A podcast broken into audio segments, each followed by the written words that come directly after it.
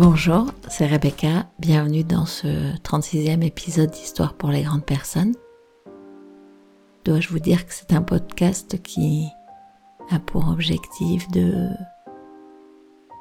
vous raconter des histoires qui vous font réfléchir, ressentir, penser, voir les choses autrement?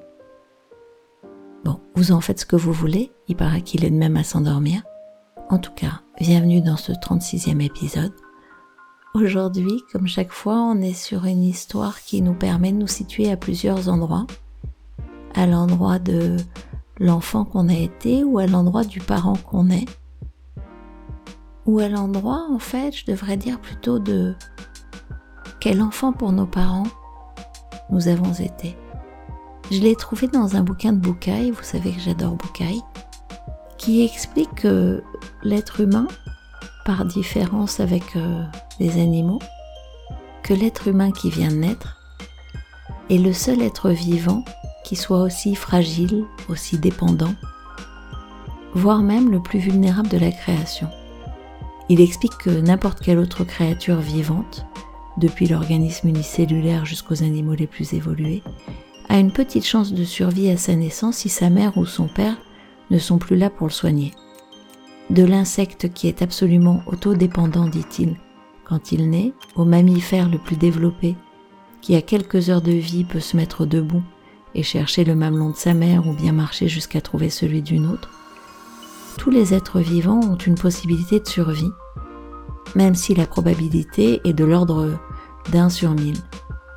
Et il précise qu'un bébé humain n'a même pas une chance sur un million de survivre, et il éclaire du coup la relation qu'on a à nos enfants, ou celle que nos parents ont eue avec nous, en expliquant que la seule solution que la nature ait trouvée pour résoudre cette dépendance, ça a été de générer un lien relationnel qui poserait que les parents pourraient difficilement abandonner leur progéniture, que c'est l'instinct ou l'amour qui nous amène à considérer nos petits comme faisant partie de nous, et que finalement les abandonner serait une mutilation, comme renoncer à une partie de notre propre corps.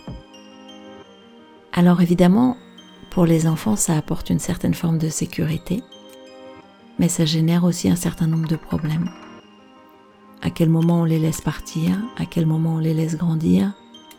À quel moment nos parents nous ont-ils laissé partir ou grandir?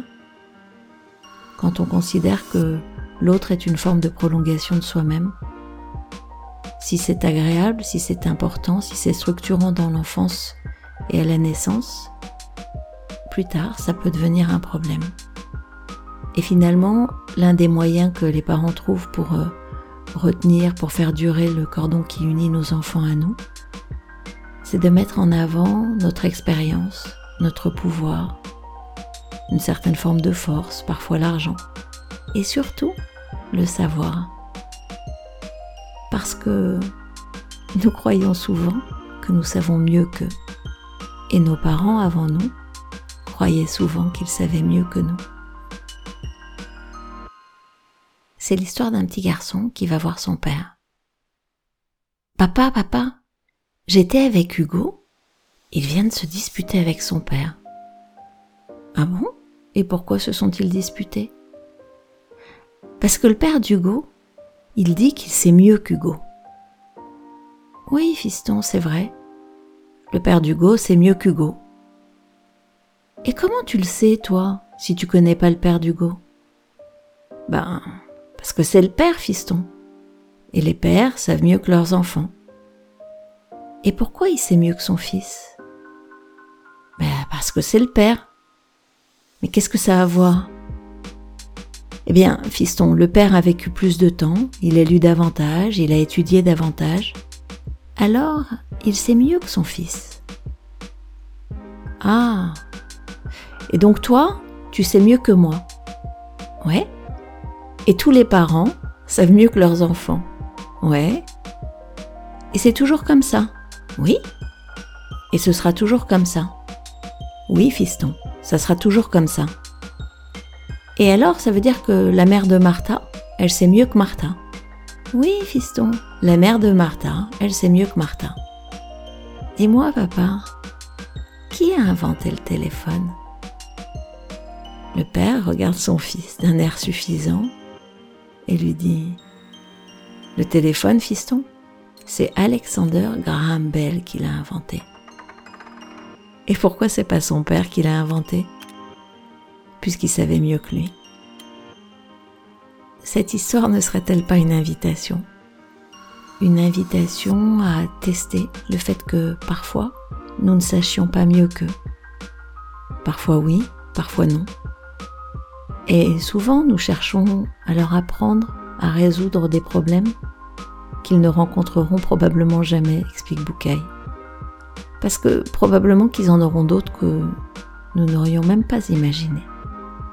Nous n'allons pas vivre dans le monde de nos enfants. Et nous, nous avons vécu dans le nôtre. C'est intéressant, je trouve, de se projeter dans cette idée que il y a un moment où il faut lâcher. C'est intéressant d'accepter qu'au-delà de la techno, l'humain puisse aussi changer. Ça paraît dingue, mais il explique que les enfants naissent de plus en plus intelligents et qu'il y a 30 ans, en néonate, les indices de maturation normaux du bébé pour soutenir leur tête, c'était entre 8 et 10 jours. Aujourd'hui, il raconte que la majorité des bébés naissent en sachant déjà soutenir leur tête. Nos enfants, ou en tout cas les enfants de nos enfants, naissent plus matures à 3 semaines et ils ont déjà des réflexes qui n'apparaissaient pas auparavant. J'avais récemment une conversation avec une amie qui est de la génération d'avant moi et qui partageait qu'elle avait tellement tout fait pour faire différemment de ses parents, mais qu'elle imaginait qu'elle avait aussi tellement fait d'erreurs. Et si c'était ça en fait? Accepter l'erreur, lâcher cette espèce de recherche de perfection pour aller chercher quelque chose du lien, de la relation qui soit précieux, arrosé et dans l'amour.